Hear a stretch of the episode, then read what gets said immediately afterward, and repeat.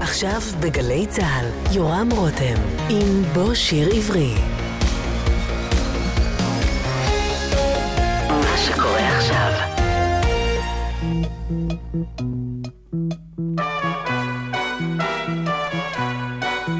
מדינה אחת פעמיים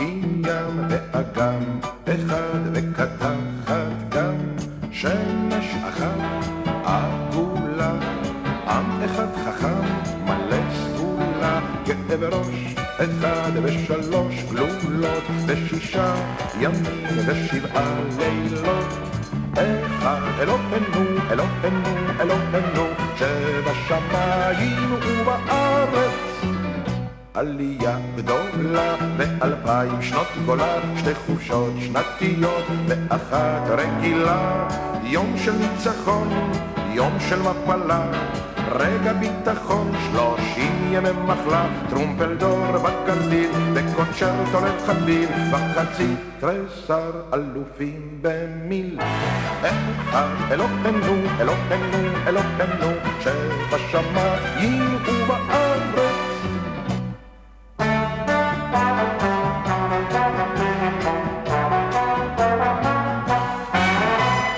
אחד עתיק, שני שרים בלי תיק, הראשון עצוב, השני מצחיק, ילדות אחת קשה, שנים של התשה, ומי שרוצה עצמאות בבקשה, מלחמות חמש, חטיבת חרמש, וחייל אחד משחק שש בש. אלוהינו, אלוהינו, אלוהינו, שבשמיים ובארץ. חיילים שלושה עייפים במשלט, ושבעים ילדים צוחקים במקלט. שלושה אסירי ציון יצאו לחופשי, אסיר עולם אחד בחודש השישי, יום הילד, יום הפרח ויום השנה, וגבעה עשרים וארבע עדיין לא עונה. אחד אלוהינו, אלוהינו, אלוהינו, שבשמיים ובארץ.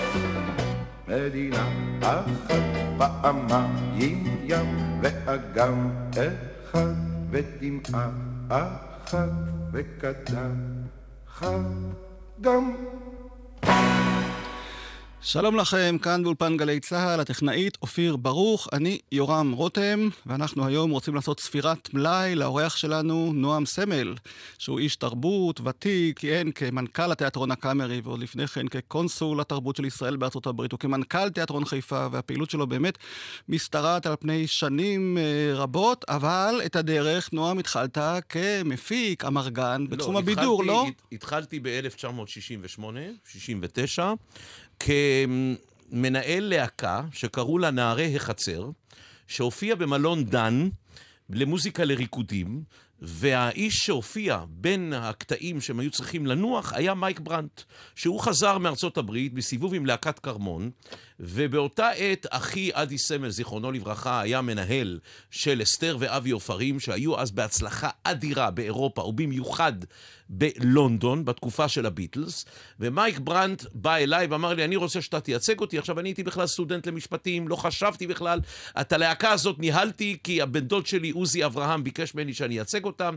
סידרתי את ההופעות, סידרתי את החוזים, סידרתי את הכל, ופתאום התחלתי לייצג גם את מייק ברנט, ששר בעיקר בלועזית.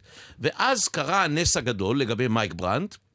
שפתאום הגיע איזה סוכן מטהרן באיראן, אני שומע עכשיו בחדשות על איראן עניינים, אני ניהלתי משא ומתן עם מועדון בקרה בטהרן, ושלחתי לשם את מייק ברנט להופיע במועדון.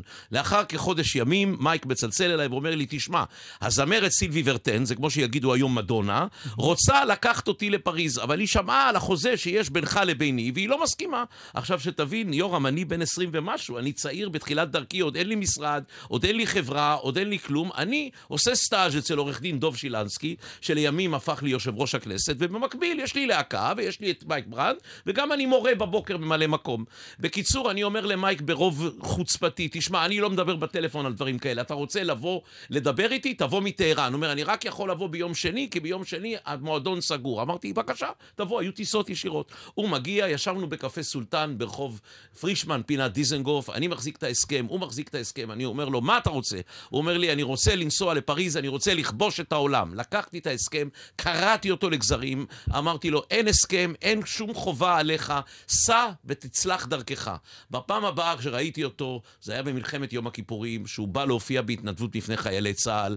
הוא היה חצי מסומם, אני לא יודע בדיוק איך להגדיר את, ה, את המצב הנפשי שלו, הוא בקושי זיהה את האנשים מסביב, זה היה לי נורא עצוב, אבל אני זוכר אותו רק לטובה, כזמר מדהים, כיפה תואר, כקול עצום ורב, וגם במלון דן הקטן, במועדון של הריקודים, הוא היה ממש מופלא.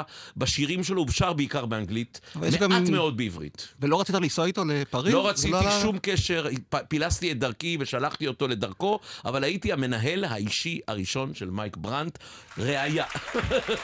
אז הנה הוא שר במועדון דבר אליי בפרחים.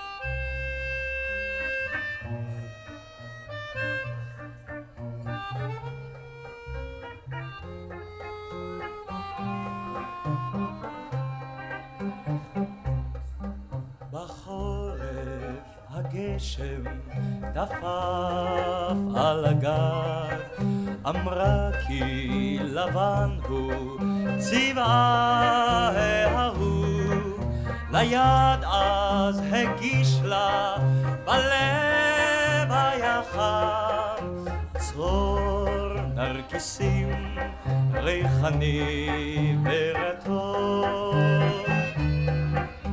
אתה נערי חביב, עוד נשוב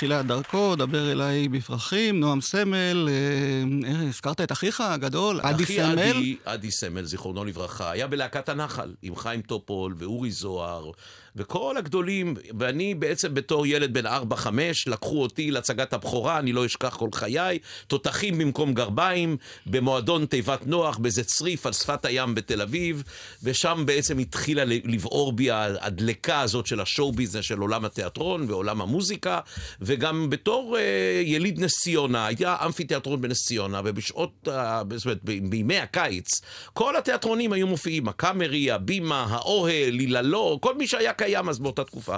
ואני נורא אהבתי את הקסם הזה של הבמה, אז גם הייתי עוזר כעובד במה ללהקות שמגיעות, לבצל ירוק, לתרנגולים, לכל מי שהגיע, וגם לתיאטרונים, וראיתי את כל ההצגות, כל מה שהיה באזור הזה, זאת אומרת, בנס ציונה, ראשון לציון, רחובות, אני ראיתי מגיל ארבע, חמש, הייתה לי אהבה עצומה לתיאטרון, ואני לא אשכח את קלצ'קיל הגדול, ואת פינקל, ואת אה, רובינה, ואת כל אלה, אני, ואת יוסי ידין, וחנה מרון, שלימים הפכתי להיות המנהל שלהם, שזה כן. פשוט מדהים. עד, עד, עד, אני לא אשכח שבפעם הראשונה שנכנסתי לקאמרי, אז גבי אמרה לי, בא לדבר איתי, זה היה ב-1992, אתה הצוציק הקטן מנס ציונה, אתה המנהל שלי? הרי אני מכיר, זה היה משעשע, או זעריר החריפאי, שהיא גם כן הייתה חברה של אחי עדי, הייתה גם בלהקות, וגם, ב...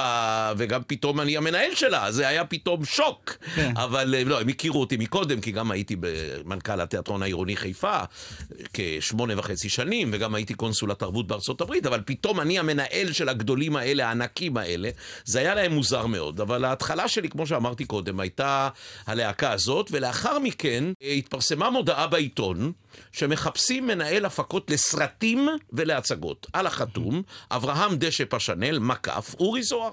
בשבילי השם היה אורי זוהר. אני באתי לעבוד אצל אורי זוהר. ובאתי לרעיון, ולמזלי, פשנל הגדול היה חולה בשפעת. למה אני אומר למזלי? כי הייתי כבר אקדמאי, היה לי כבר תואר ראשון במשפטים, והוא לא כל כך אהב אקדמאים. כפי שידוע, הוא היה מפיק גדול, אבל הוא התחיל את דרכו כנהג מונית של הקאמרי. למזלי, ממש למזלי, באותו יום דני שלם, זיכרונו לברכה, היה מנכ"ל המשרד, הוא אמר לי, מה, אתה גם מפיק, אתה גם עורך דין, אתה גם יש לך להקה, גם מייק ברנד שלך נמצא בטהרן, מה, אז אתה ברור, תתחיל מחר לעבוד. אמרתי, מה העבודה? אמרו לי ככה, תשמע, אתה תבוא מחר בתשע בבוקר למשרד ברחוב דיזנגוף, ואתה תיקח אוטובוס ליפו, יש שם בית של אורי זוהר, במרתף של הבית יש אחד בונים, הוא במאי, ויש אחד נתן, הוא מחזאי. אמרתי, איזה נתן? אמרו לי, נתן אלתרמן. ומה העבודה? נתן אלתרמן ושמואל בונים יסבירו לך מה העבודה, הם ילמדו אותך. אוקיי. ירדתי בתחנה ביפו, נכנסתי למרתף, ראיתי שם את נתן אלתרמן ואת שמואל בונים, עם קבוצה של שישה שחקנים מופלאים, רבקה זוהר, טליה שפירא, זיכרונה לברכה, בומבה צור, זיכרונו לברכה, מנחם זילברמן, זיכרונו לברכה, וייבדלו לחיים ארוכים, עזרא דגן. זאת החמישייה שבעצם הייתה, בומבה צור בהתחלה לא היה, הוסיפו אותו, ושם התחילו לעבוד על שירים ופזמונים של נתן אלתרמן עם גדולי המלחינים. והתוודעתי לאריה לבנון וליאיר רוזנבלום ולסשה ארגוב, וכל הגדולים היו באים למרתף הזה ביפו, כדי להביא שירים למילים הנפלאות של נתן אלתרמן, רובן היו שירים חדשים שאלתרמן כתב, לערב שקראו לו ערב פזמוני אלתרמן. וההצגה עולה, אני דרך אגב זכיתי לתואר מנהל אדמיניסטרטיבי, אלתרמן אמר, אתה מנהל, הוא כבר, והלך איתי ללשכת עורכי הדין, וקיבל אישור מלשכת עורכי הדין, אני לא אשכח, שמו של מזכיר הלשכה היה צבי סטי, ואני מדבר על כמעט 50 שנה, נועם סמל רשאי לכהן גם בתפקיד מנהל אדמיניסטרטיבי של ערב פזמוני אלתרמן, וגם מתמחה, לפי המלצתו של מר נתן אלתרמן. וכך התחלתי לעבוד, וההצגות התחילו לרוץ, וההצגה לא הלכה. ערב שירי, ערב פזמוני אלתרמן, הקהל לא מגיע. 100 איש, 70 איש בבית הסתדרות המורים ברחוב בן סרוק, ואלתרמן איתי כל ערב עם כוס תה חמה ביד, בכוס זכוכית, עומד לידי עד ההפסקה, בהפסקה ממשיך ללגום מהתה, נגמרת ההצגה, והוא שואל אותי איך המכירות, כי אני הייתי אחראי על הכל, על המכירות, על השיווק, על הסדרנות, על הנהגות, על הניהול הצגה, על הכל. אני, אני עשיתי מה שבקאמרי בהבימה עושים בערך 14 איש. אבל זה לא, זה היה מסיבות תקציביות כמובן, לא כן. מסיבות גאוניות. ואז אה, יום אחד מגיעה אימא שלי, רבקה סמל, זיכרונה לברכה, להצגה, ובהפסקה, השיר שסיים את המערכה הראשונה, קראו לו צץ וצצה. אז היא אומרת לי, למה לא אמרו שזה הצגת בידור? אני חשבתי שאני בא לערב שקוראים שירה, כמו ערב שירי נתן זך, כמו אז באופנה היה אהבה וג'אז עם גדעון שמר, היו כל מיני דברים אז באופנה, בצוותא הישנה, היו דברים של קריאת שירה, קריאת שירה של ביאליק, שירים אחרים של שלונסקי. אז אמרתי לה, תשמעי, אמא, זה, זה מאוד מעניין מה שאת אומרת, אולי אני אדבר עם פשנל הגדול. למחרת הלכתי לדבר עם פשנל הגדול, ואמרתי לו, תשמע, אמא שלי אומרת ככה וככה וככה, אז הוא אומר, תשמע, אל, אלתר, נתן לא יסכים, אלתרמן לא יסכים, אתה השתגעת, זה אלתרמן, אתה לא מבין. אמרתי לו, תשמע, אבל אם אני אדבר איתו, אז שאתה תדבר איתו, אני לא מתערב. אמרתי לו, אני אדבר איתו. בא, הגיע הערב, בית הסתדרות המורים, אלתרמן מגיע, מה המצב? אמרתי לו, אין קהל. אמרתי, הוא אומר לי, למה אין קהל? אמרתי, לא רוצים לבוא לערב שירה, וזה הצגת בידור. והקהל לא מבין. אז מה אתה אומר? אמרתי, לקרוא לזה צץ וצצה. אז הוא אומר, אין בעיה, ואני, מה אכפת לי? אתם לא משנים את הטקסט של השירים? מה זה משנה? אני הולך איתכם. אני רוצה שיבוא קהל רב לראות את היצירה שלי. וכך קרה הדבר, למחרת, שינינו את השם, אני הדפסתי את הפוסטרים, זו הייתה הצגה ראשונה בבית העם בקריית חיים תחת השם צץ וצצה, רק מה שאלתרמן אמר, להדגיש בבקשה קמץ קמץ, פעמיים קמץ, שלא יגידו צץ וצצה. צץ וצצה, אני לא אשכח את זה. הוא אמר לי שני קמצים, שני קמצים, לא קמץ ופתח, שני קמצים. אמרתי בסדר, הראיתי לו גם הגעה, לא היה אינטרנט, לא היה את כל מה שהדבר, הוא בא למשרד, הראיתי לו הגעה, הדפסנו את הפוסטר החדש, אני לא אשכח, צבע אדום על לבן, ושמנו ביום רביעי בשעות הצהריים בקריאת חיים בבית העם, את, היום זה נקרא תיאטרון הצפון המקום הזה. במקביל רצנו לחנוך חסון בכל ישראל, מותר להגיד כל ישראל. בגלי צה"ל? לא, אולי אסור. היום והק- הכל אפשר. והקלטנו את השיר עם רבקה לזוהר ועם עזרא דגן, צץ וצצה, וראה זה פלא, ביום שישי, בשעה תשע בערב, הגיעו 826 קוני כרטיסים, שזה עצום ברב לדבר שלא הלך מעל 100 איש, זה היה הישג ענק בתל אביב, ובתום ההצגה... אומר לי פשנה, לא היה טלפון, תבוא לקולנוע שביט בגבעתיים, אורי זוהר מנחה מופע שנקרא סינימה בלש. מה זה סינימה בלש? קטעי סרטים מאחורי הקלעים, הוא וטופול והגששים, ומספרים סיפורים על סרטים ועושים מערכונים, ותספר לנו איך היה עם השם החדש וכל הדבר הזה. ואז אני מגיע לאולם, פשנל איננו, ואורי זוהר רואה אותי עם מעטפה או עם שקית, לא מעטפה, שקית, ואורי זוהר באמצע המופע, זו הייתה ההופעה הראשונה שלי בחיים, קורא נועם סמל לבמה. אני, אני בהלם, נועם סמל לבמה. אני, אורי, זה, תעלה לבמה. אני עולה לבמה, הוא אומר, מה יש לך בשקית? אני אומר לו, יש לי בשקית את יתרת הכרטיסים שלא נמכרו ואת הביקורות של ההצגות של הכרטיסים שנמכרו. תקריא לקהל את הבורדרו. בורדרו זה דוח מכירת כרטיסים. אמרתי לו, אורי, תקריא לקהל את הבורדרו. אני רוצה שכל הקהל הזה שנמצא כאן, 900 איש בקולנוע שביט בגבעתיים, יום שישי, זה היה מותר להציג רק בגבעתיים, לא בתל אביב, הם ישמעו מה היה היום בקריית חיים. ואני מקריא 200 כרטיסים ב-6 לירות, 400 כרטיסים ב-5 לירות, 120 כרטיסים ב-4 לירות. עכשיו, תספר להם איך הייתה ההצגה. אז אני מתחיל לספר, היה שיר הספנים, והיה צץ וצצה, והיה אוריאנה, ואריה לבנון כתב, תמשיך, תמשיך, תספר להם על ההצגה, אני רוצה שהם ידעו. ותקשיבו טוב, אורי זוהר היה משווק ענק. אני רוצה שכל אחד מכם מחר בבוקר ייגש למשרד לאן בדיזנגוף וירכוש כרטיסים לצת וצץ. אתם שומעים מה הוא אומר? תקשיבו, אני לא אמרתי לו מה להגיד.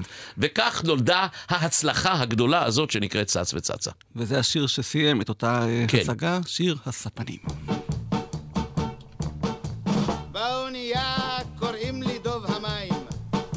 הספנים זה חומר מיוחד, גם בלכתנו יחד שניים שניים, אנחנו בחורים אחד אחד, גם בלכתנו יחד שניים שניים, אנחנו בחורים אחד אחד. סן מלו, הונג קונג ויוקהמה, את המדים הצגנו אדוני,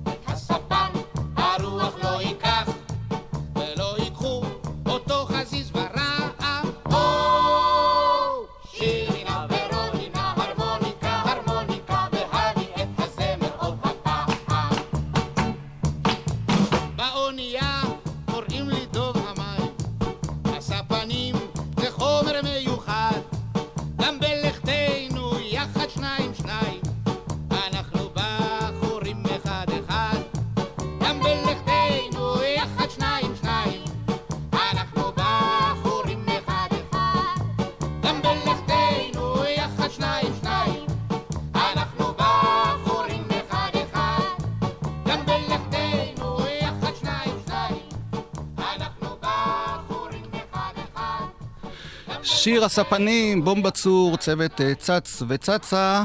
אה, נועם, המשכת עם התיאטרון העממי של קודם כל אה, המשכתי להיות. מנהל הפקות ראשי.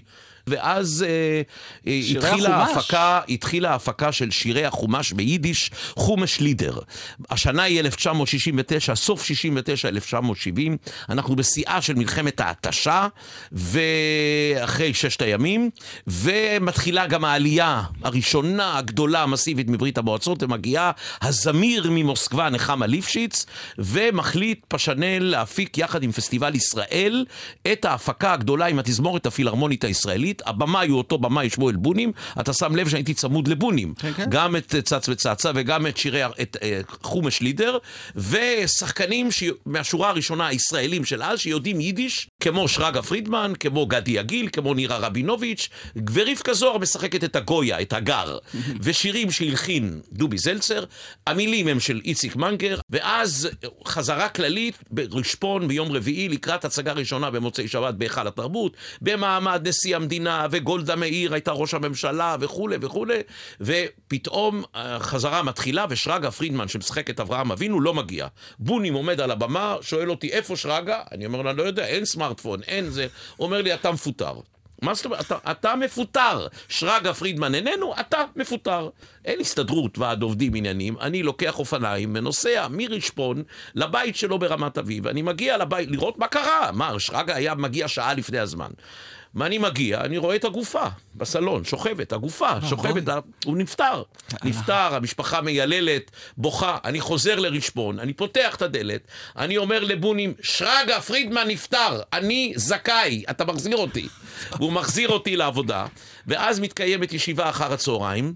ואומרים, מי יחליף את שרגא פרידמן? מי יודע יידיש? כי מייק בורשטיין שיודע, הוא צעיר, הוא לא יכול לשחק את אברהם אבינו מול נחמה ליפשיץ הגדולה.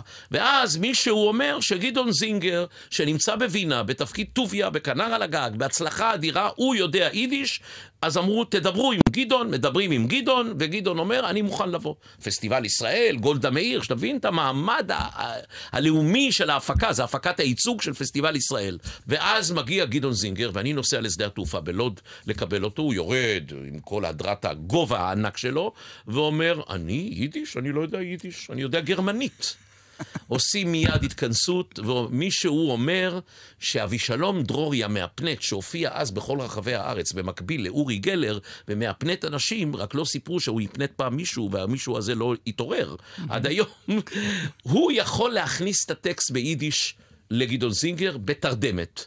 ואני לוקח את גדעון זינגר עם סליל הקלטה שבוני מקליט לי כל הלילה ביידיש, את כל השירים ואת כל הטקסטים, הכל ביידיש, תפקיד ראשי בהצגה, אברהם אבינו. אברהם אבינו מול שרה אימנו, מול כל העולם של אברהם אבינו, הגר וכל הסיפור של התנ"ך, ואני מביא את גדעון זינגר למושב, שבו מתגורר אבישלום דרורי המהפנט, הוא מהפנט אותו תוך שניות, ועוג מלך הבשן שוכב על הרצפה של הצריף, הצריף מוקף בעדרי ברווזים ואווזים, כי זה היה בית כפרי.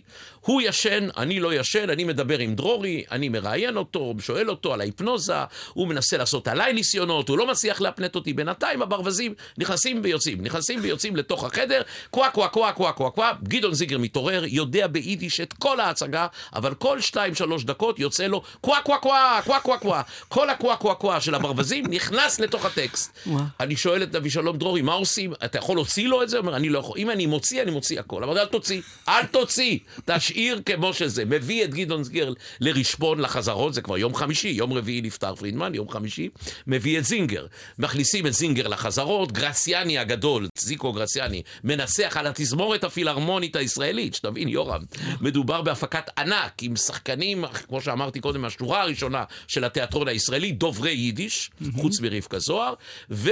אקו אקו נשאר, ואומרים, מה עושים? אז זיקו גרציאני הגדול, סגן אלוף זיקו גרציאני, קורץ בעין שלו אליי ואומר לי, אתה תעמוד עם הפנים אליי, מאחורי הקלעים, וכל פעם אתה כבר יודע את הכל. אמרתי, ברור, אני יודע בדיוק איפה בא הקווה קווה קווה. כל פעם שיהיה מתקרב הקווה קווה, שנייה קודם אתה מסמן לי עם האצבע, ואני מרים את החצוצרות של תזמורת צה"ל, שגם הייתה שם. וכך הופיעה ההצגה המיתולוגית הזאת, חומש לידר, שירי החומש ביידיש, בהיכל התרבות, וכל פעם שהתקרב הקווה קווה קווה, אני עושה סימן באצבע, גרציאני מרים את החצוצרנים של תזמורת צה"ל, והקהל לא מרגיש שום דבר. וככה נולדה ההפקה המיתולוגית הזאת, שעברה בשבועות הימים גלגולים לעברית, וקראו לה שירי החומש, ואת גדעון זינגר המיתולוגי החליף אריה אליאס, ואת אה, נחמה ליפשיץ, הרוסייה דוברת היידיש, החליפה שושנה דמארי, עוד מיתולוגית, שלמה ארצי, היה זמר צעיר, החליף את גדי יגיל, רבקה זוהר נשארה רבקה זוהר, וגם ההצגה הזאת לא הלכה. ואז פשנל הגדול החליט לשנות את השם בלי לשאול את איציק מנגר, כי איציק מנגר כבר היה באדמה, והוא שינה את השם במקום שירי החומש, על פי התנ"ך. אברהם אבינו נגד שרה אימנו. וזה סיפור של שינוי שם של הצגה שלא הצליח. אבל השיר נשאר, אז בוא נשמע את נשאר. אברהם ושרה, קודם כל בביצוע ביידיש עם כן, גדעון של זינגר. נחמה ליפשיץ נחמה וגדעון זינגר. ליפשיץ, אתה יכול לעשות את הקוואקווה איפה שאתה זוכר. אני, אם אתה רוצה, תכניס, תעשה לי, אני ואחר אכניס. כך נשמע גם כמובן את הגרסה של שושנה דמארי ואריה אליאס, שהצליחה כן. מאוד.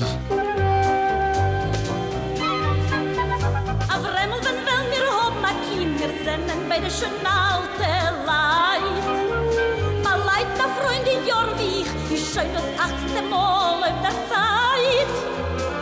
Jampadadira, jampam, jampadadira, pam, pam.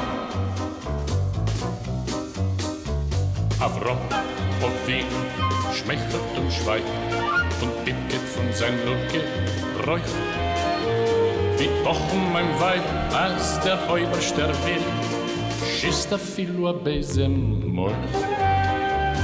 Qua, qua. קווה קווה קווה, קווה קווה. חברי בלדקי בלילות גופי בבכי מרמר עיד. הלא הגר היא רק שפחה ואני האישה החוקית. Tididira, yam tam tam, yam tididira, pam pam. כוכב אראה בתוך חלון, נדמה לי זאת נשמת ילדי. בחושך גשם ורוחות תבכה בדרך הנדודים.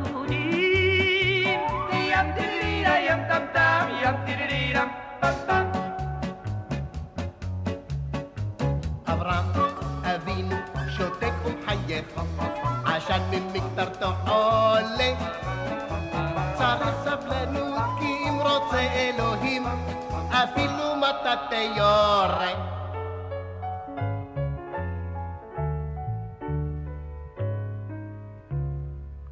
כשלפעמים בנו של הגר בשמש מקפץ כמו גדי. ארכון אז ללטף אותו ולפתע עצובה ידי. yam tam tam, yam tididira.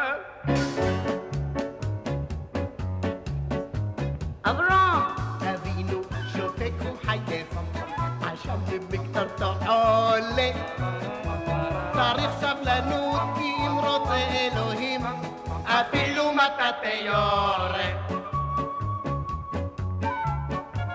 חברים מתי יהיה לי בן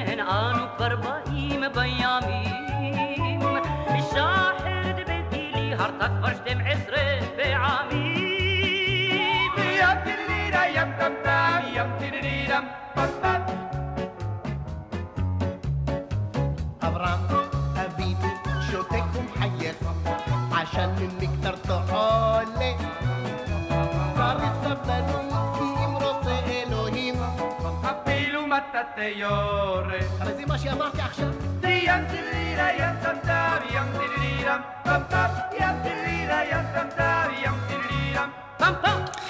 ים טירטידם, שושנה. דמארי ואריה אליאס הנפלאים, והזכרת את שלמה ארצי, שהיה אה, שיחק את זמר, אדם הראשון, שיחק את. אדם הראשון. ואחר כך? אדם הראשון בגן עדן. ובאותה תקופה ידעת שאתם תהיו אה, קרובים, גיסים? ממש לא. אני הייתי מנהל ההפקה, ולא היה בינינו קשר רב. לאחר מלחמת יום הכיפורים, אני מאוד מהר הבנתי שלא תהיה פרנסה לאומנים. וההפקה הראשונה שעשיתי הייתה ממש תוך כדי הקרבות עם יוסי בנאי, את פרצוף של צועני, ואחר כך מיד גם עם אריק לביא מתש"ח באהבה, פשוט שתי הפקות בצוותא, שאני כמפיק פרטי, כבר החברה הייתה שלי, וקניתי את המניות מאורי זוהר ומפשנל ומטופול, והייתי עצמאי והבנתי שצריך לעשות דברים קאמריים קטנים, ועשיתי הצגת יחיד ליוסי בנאי, שאתה השמעת בתחילת השידור את uh, ספירת בלאי, שנכתב בידור לה- לעם, זה בידור לעם בעם? נועם סמל, זה כן. היה שם החברה. ובעלי המניות היו אני ואימא שלי.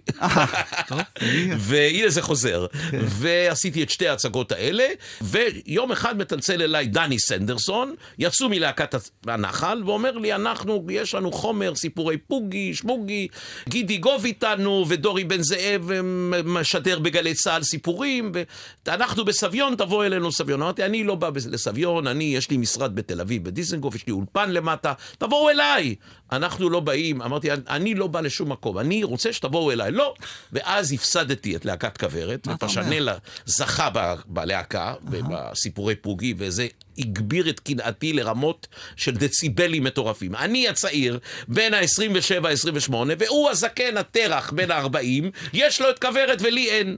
ואז יום אחד אני מקבל טלפון משלמה, והוא אומר לי, שלמה ארצי אומר לי, תשמע, יש לי אופרת רוק, משחקי 26, אני בן 26, משחקי 26. אמרתי לו, אני עושה. אפילו לא שמעתי, לא קראתי, לא זה, אבל נפגשנו בבית קפה, בקפה פינאטי, ברחוב דיזנגוף, הוא סיפר לי את כל העלילה, שירים של התרנגולים, שירים שלו, להקה, עניינים, תשובה ללהקת כוורת. והפקנו את המשחקי 26 הזה, שהיה בעיקרו על הגיל הזה של 26, ששלמה כתב. חלק מהשירים לא היו שלו, היו של התרנגולים, של בצל ירוק, של בשל תפוח, כל מיני שירים כאלה שכבר היו מפורסמים, כי שלמה כבר היה זמר בשיא כושרו, מה שנקרא. וההצגה הראשונה הייתה בבסיס חצרים של חיל האוויר, החיילים השתגעו, אבל למחרת הייתה הצגה בקולנוע הדר בגבעתיים, והקהל לא כל כך התחבר, או כמו שהיה אומר גדעון זינגר, שדיברתי עליו קודם, שהיו שאלו אותו ביום שישי, כשהוא הגיע מאיזה חלטורה באיזה קיבוץ, שאלו אותו, נו, גדעון, איך היה? אז הוא אמר, לא כולם באו. כלומר, לא כולם נשארו אחרי כן. ההפסקה במשחקי 26, ואז הייתה שיחה מרתונית ביני לבין שלמה בביתו, שירי ארצי הייתה בת שנה ורבע, משהו כזה, ואני אמרתי לו, שמע, אני מפיק פרטי, אני לא יכול להפסיד 2-3 מיליון שקל, נניח בערכים של היום, זה לא הולך ככה. בואו ננסה להציל את הדבר הזה, ואז שלמה היה הגון לחלוטין, והחלטנו שתוך יום, יומיים, שלושה אנחנו מתארגנים, ומשנים את הכל, מורידים את התזמורת, מחזירים את הלהקה שלו, להקת גברת תפוח, עושים כל מיני חבילות של שירים ועניינים ודברי קישור, והבאתי את יוסי בנאי, שייתן ייעוץ ועניינים, ואיכשהו נולדה הפקה חדשה, שקראו לה משחקי 26, ערב רעיונות, בשילוב קטעים מתוך משחקי 26, ועשינו איזה 150 הצגות, והוחזרה לי ההשקעה עד הפרוטה האחרונה. ובמהלך הפרויקט הזה הכרתי גם את נאוה אשתי, זיכרונה לברכה. אחותו של שלמה. כן. שמתי היא נכנסה לחייך? היא נכנסה לחיי, אה, הכרתי אותה שנה קודם, כשבאתי לחתום על ההסכם עם שלמה בביתם, אבל לא הכירו בינינו, הייתה חיילת בגלי צה"ל, הייתה סמלת, זה פשוט מדהים אותי. אתה מפיקה שהאולפן- כאן ביומן, כן. כן, הייתה מפיקה ועורכת של היומן. האולפן נראה אותו דבר, יורם, האולפן נראה אותו דבר, נראה לי אותו דבר. עכשיו, בדיוק, קשה לי לדבר על זה. כן. טוב, אז בוא נשמע את אה, ככה סתם, השיר מתוך ממשחקי משחקי 26. שלמה ארצי.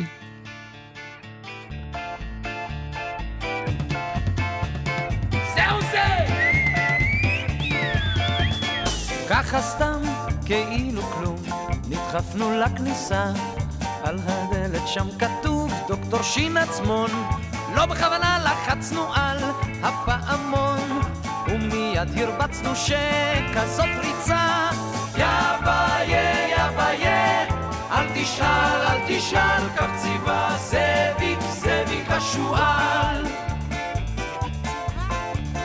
ככה סתם היה קצת חם, נמאס כבר השיעור. את השמש צדנו אז על ראי שבור. הכיתה התפוצצה, וזה אסור. אז אותה החזרנו לה, מורל ציור. יא ביה, יא ביה, אל תשאל, אל תשאל, כך ציווה זאביק, זאביק השועל. ככה סתם, מפה לשם, נכנסנו לגינה, לא ראינו שום אחד, רק חמניה. שחרי. שחרי בא! את ראשה קיצרנו בחצי שנייה, בטח אוי זכריה בא, בא מהפינה. יא ביה, יא ביה, אל תשאל, אל תשאל, כך ציווה זאביק, זאביק השועל. שועל, שועל, שועל. ככה סתם שוטטנו לה, נו בשדרות קק"ל, שם בחושך מתלחש זוג על הספסל, אל מתחת תחתיהם זחול נזחל, בקפיצה קפץ הזוג, אולי נבהל, יא ביה, יא ביה, אל תשאל, אל תשאל, כך ציווה זאביק, זאביק השועל,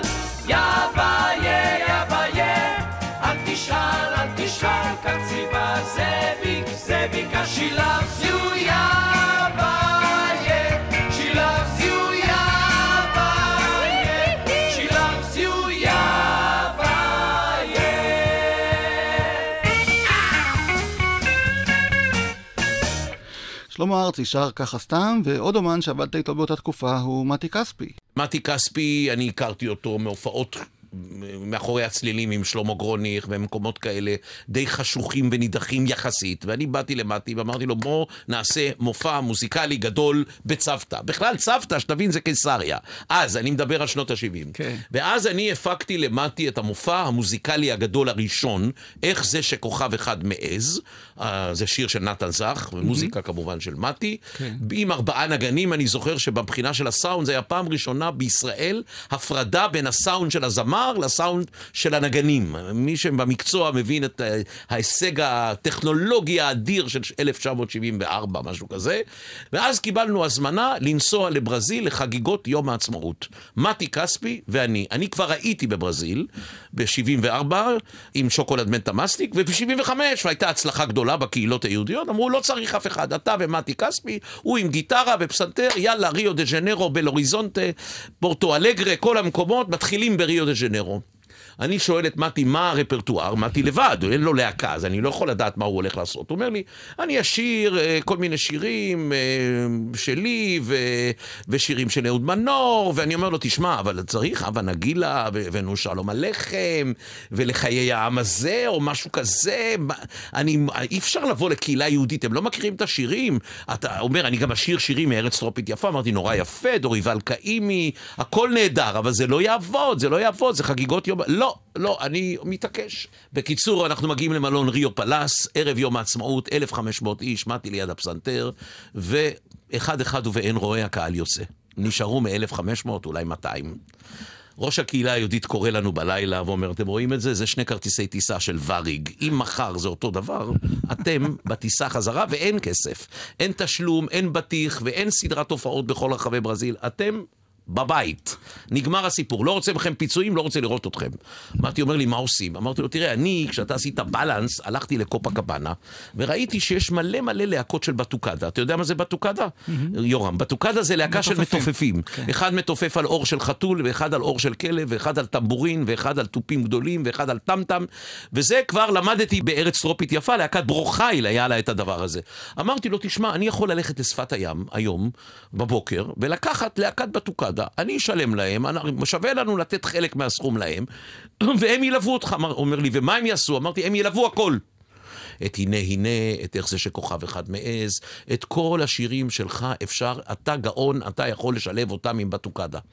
וכך היה. נתתי להם חולצות של הקרן קיימת לישראל שקיבלתי לנסיעה. כולם היו לבושים עם חולצות קרן קיימת לישראל, או הסוכנות היהודית. והם עשו שמח, והם הרימו את ההופעה, והקהל היה בשמיים. וככה נסענו בכל רחבי ברזיל, להקת הבטוקדה. ישראל, קראתי, להקת ישראל, אלה ישראל, קראתי להם, ומתי כספי, והופענו בכל הקהילות היהודיות של ברזיל עם להקת בטוקדה שלא יודעת מילה עברית, לא מבינה על מה השירים, לא מעניין אותה על מה השירים, אבל הם עשו אימפרוביזציה תוך כדי עם מתי, והשירים של מתי קפצו לשמיים מבחינת הקהל, והקהל היה מאושר, כי פתאום היה לו את הריתם הברזילאי בתוך המוזיקה הישראלית והשירה הישראלית. חלק גדול מהקהל, הצעירים בעיקר, הכירו את השירים, כי מתי היה מאוד מאוד ידוע אז בברזיל. וזה סיפור, אה, ואני חושב שהייתי שם את השיר איך זה שכוכב אחד מעז, כי גם שם שמנו בטוקדה. אז הנה, מתי כספי בהופעה, איך זה שכוכב.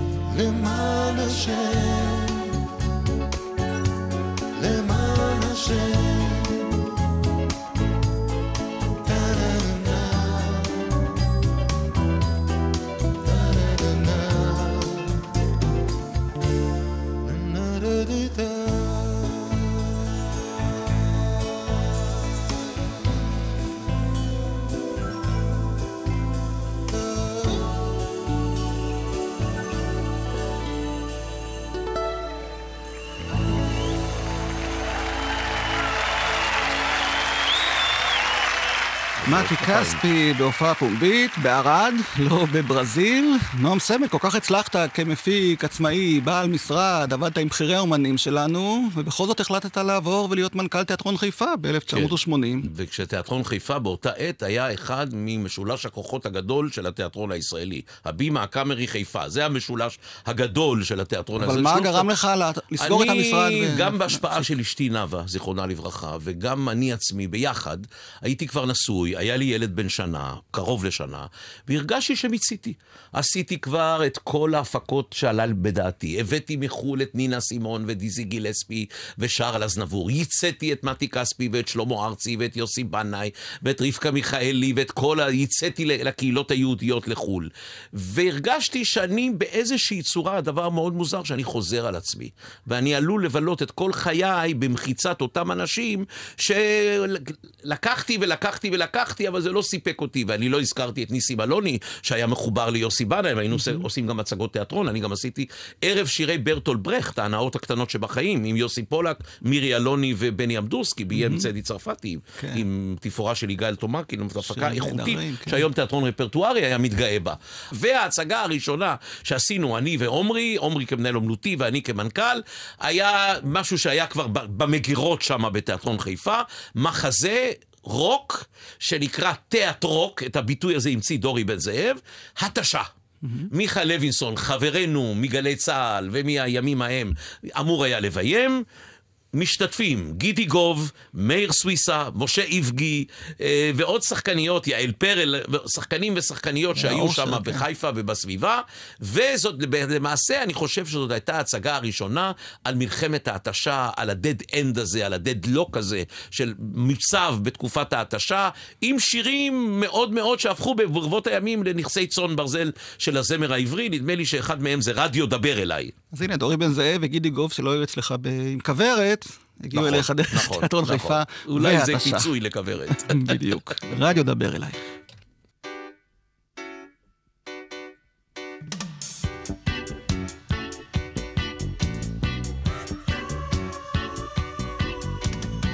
ביום של חול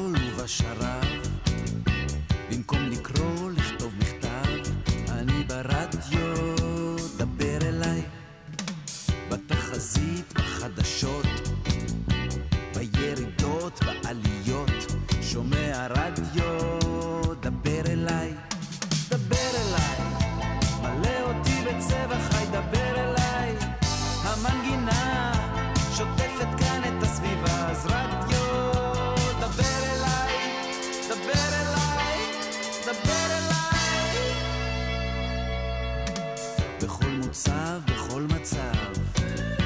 הזמן זוכה לאט כמו צב, ואני ברת לו, דבר אליי. בין תצפיות וניווטים, או בדרכי לשירותים, שומע רדיו, דבר אליי. כוון אותי, החלף לי תחנה טובה, דבר אליי. אוהב אותך, שומע רדיו בקולך.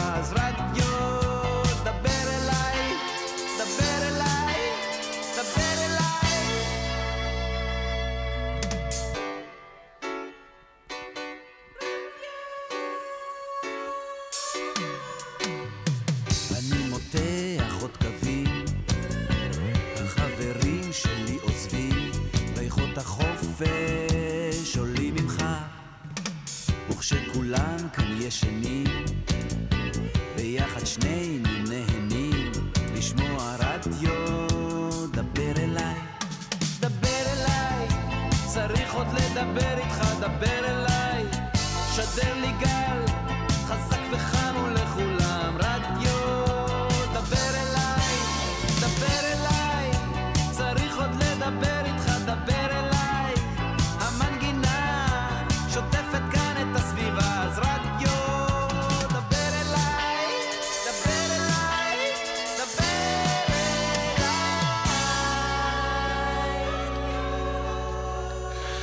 רדיו דבר אליי, דורי בן זאב, אנחנו כאן עם נועם סמל, שהמשיך אחרי אה, מנכ"לות אחרי מנכ"ל תיאטרון חיפה ב-1988 זכיתי במכרז של משרד החוץ ונבחרתי לקונסול התרבות של ישראל בארצות הברית. הימים הם ימים של ממשלת אחדות לאומית. אה, בחלק מהתקופה שמיר ראש ממשלה, בחלק מהתקופה פרס ראש הממשלה, ארנס שר החוץ, מישה ארנס, וארבע שנים חייתי בניו יורק, ימים מופלאים, אה, גם נולדו לנו תאומים שם בניו יורק בזמן השהות, וההישג הגדול הזה היה להפגיש את העולם של התרבות הישראלית עם עולם התרבות האמריקאי, ואני חושב שתרמתי קצת לדבר הזה, ואחרי זה קיבלתי הצעה משלמה להט, צ'יץ', להיות מנכ"ל התיאטרון הקאמרי, שזה היה חלום. באתי ולקחתי את הפיקוד על התיאטרון הקאמרי ב-1992, והחזרתי, החזרתי לקאמרי את חנוך לוין, שעזב את הקאמרי. והחזרתי לקאמרי את שמואל אספרי, והחזרתי לקאמרי את עומרי ניצן, שלקחתי אותו כמנהל אומנותי. ויחד בנינו עולם ומלואו שמסתכם ב... 500-600 הפקות תיאטרון, 200 מסעות לחו"ל, אה, הקמת המכון למחזאות ישראלית על שם חנוך לוין, הקמת ארכיון התיאטרון על שם גרשון פלוטקין, וזכייה בפרס ישראל בתרומה לחברה ולמדינה, שעומרי ניצן ואני קיבלנו בשם הקאמרי. ואחרי 25 ו- שנים פתאום אומרים לך די. זה לא קל. זה לא קל, זה פתאום באמצע, אתה יודע, לחנוך לוין יש מחזה שנקרא אורזי מזוודות. המחזה, אחרי עשר דקות, שחקנית שמשחקת את השכנה, בלה, כולם שכנים בתוך השכונה, שיחקה איזה גילת אנקורי בהפקה שלנו לפני שלוש שנים, היא פורצת למרכז הבמה, בעצם זה מרכז השכונה, וצועקת, באמצע המרק! באמצע המרק! שואלים אותה, מה קרה באמצע המרק? הש- השכנים. היא לא עונה, באמצע המרק. שתיית המרק זה האירוע הגדול, ההיסטורי, המיתולוגי של יוצאי השואה, או של הגלויות, או של הפליטים. המרק, המרק, הדלוח. הוא נפטר, בעלה, אבל היא לא אומרת הוא נפטר, באמצע המרק. איך הוא עשה לי את זה? איך... אז זה קרה לי באמצע המרק. אה, אבל קיבלתי את זה בהבנה, וקיבלתי את זה באהבה, ובכל זאת, 25 שנה וחצי להיות מנכ"ל של התיאטרון הגדול ביותר בישראל, אה, עם הישגים אומנותיים, עם משברים, עם מלחמות. אבל אתה מלא מרץ, אני מתרשם כאן בשעה הזאת בסדר, שאנחנו אבל אני יושבים עוסק ביחד. בדברים אחרים, יורם, אני תורם את יש חלקי. חיים אחרי הקאמרי? יש חיים אחרי הקאמרי, ויש חיים אחרי הבימה, ויש אחרי, אני אומר לך, חיים אחרי גלי צה"ל. אתה צריך ליזום ולהמציא דברים. אני עכשיו מנהל אומנותי של פסטיבל תיאטרון ביפו, ואני נלהב על כל הצגה שאני מוצא בפולין, או בגרמניה, או בהולנד, ורוצה להביא אותה לפה. אה, השנה הבאה אנחנו נעשה פוקוס על דוד גרוסמן. שנה, אולי בעוד שנתיים נעשה על חנוך לוין, כי זה 20 שנה למותו של חנוך לוין. מות- חנוך לוין הלך לעולמו ב-1999. ונקשרתי מאוד אליו, כי באמת היינו בערך עשר שנים ביחד, וכמעט עשר שנים, וגם מאז, זה עוד עשר שנים. זאת אומרת, עשרים שנה אני לצידו של חנוך לוין. גם כשהוא לא חי, אני מטפל ביצירות שלו, גם בתור מנכ"ל הקאמרי שמעלה את ההצגות, וגם בתור יו"ר המכון, על שם חנוך לוין, שזאת עמותה שמפיצה את חנוך לוין בעולם. אז בואו נשמע לסיום התוכנית שלנו את השיר אה, "כשתחשכנה עיניי" מתוך ההצגה "אשכבה", המחזה האחרון שכתב חנוך לוין כשכבר היה חולה וידע שימיו אה, ספורים. ונועם סמל, אני מודה לך שהתארחת כאן בבוא שיר עברי ומאחל לך ולנו עוד הרבה שנים של פעילות אה, שתמשיך להעשיר את חיי התרבות שלנו כמו שאתה יודע. תודה רבה לאופיר ברוך, טכנאית השידור, אני יורם רותם, והנה השיר שהלחין יוסי בן נון ושרה לימור עובד. להתמודד מתוך אשכבה כשתחשכנה עיניי. להתראות. thank you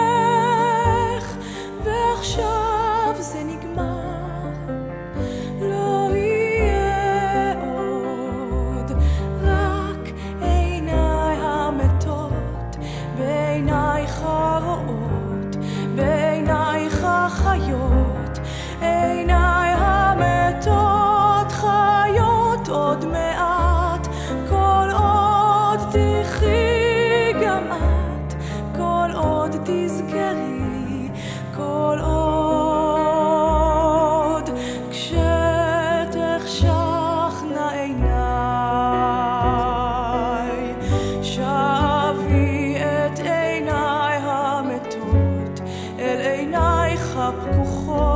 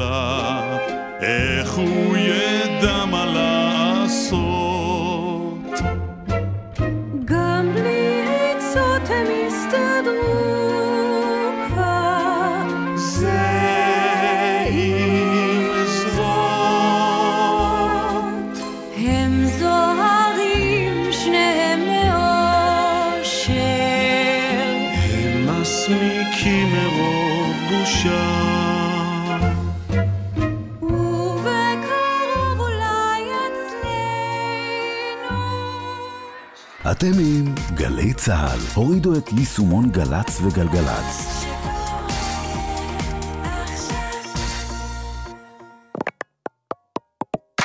מיד אחרי החדשות, יעקב אגמון, עם שאלות אישיות.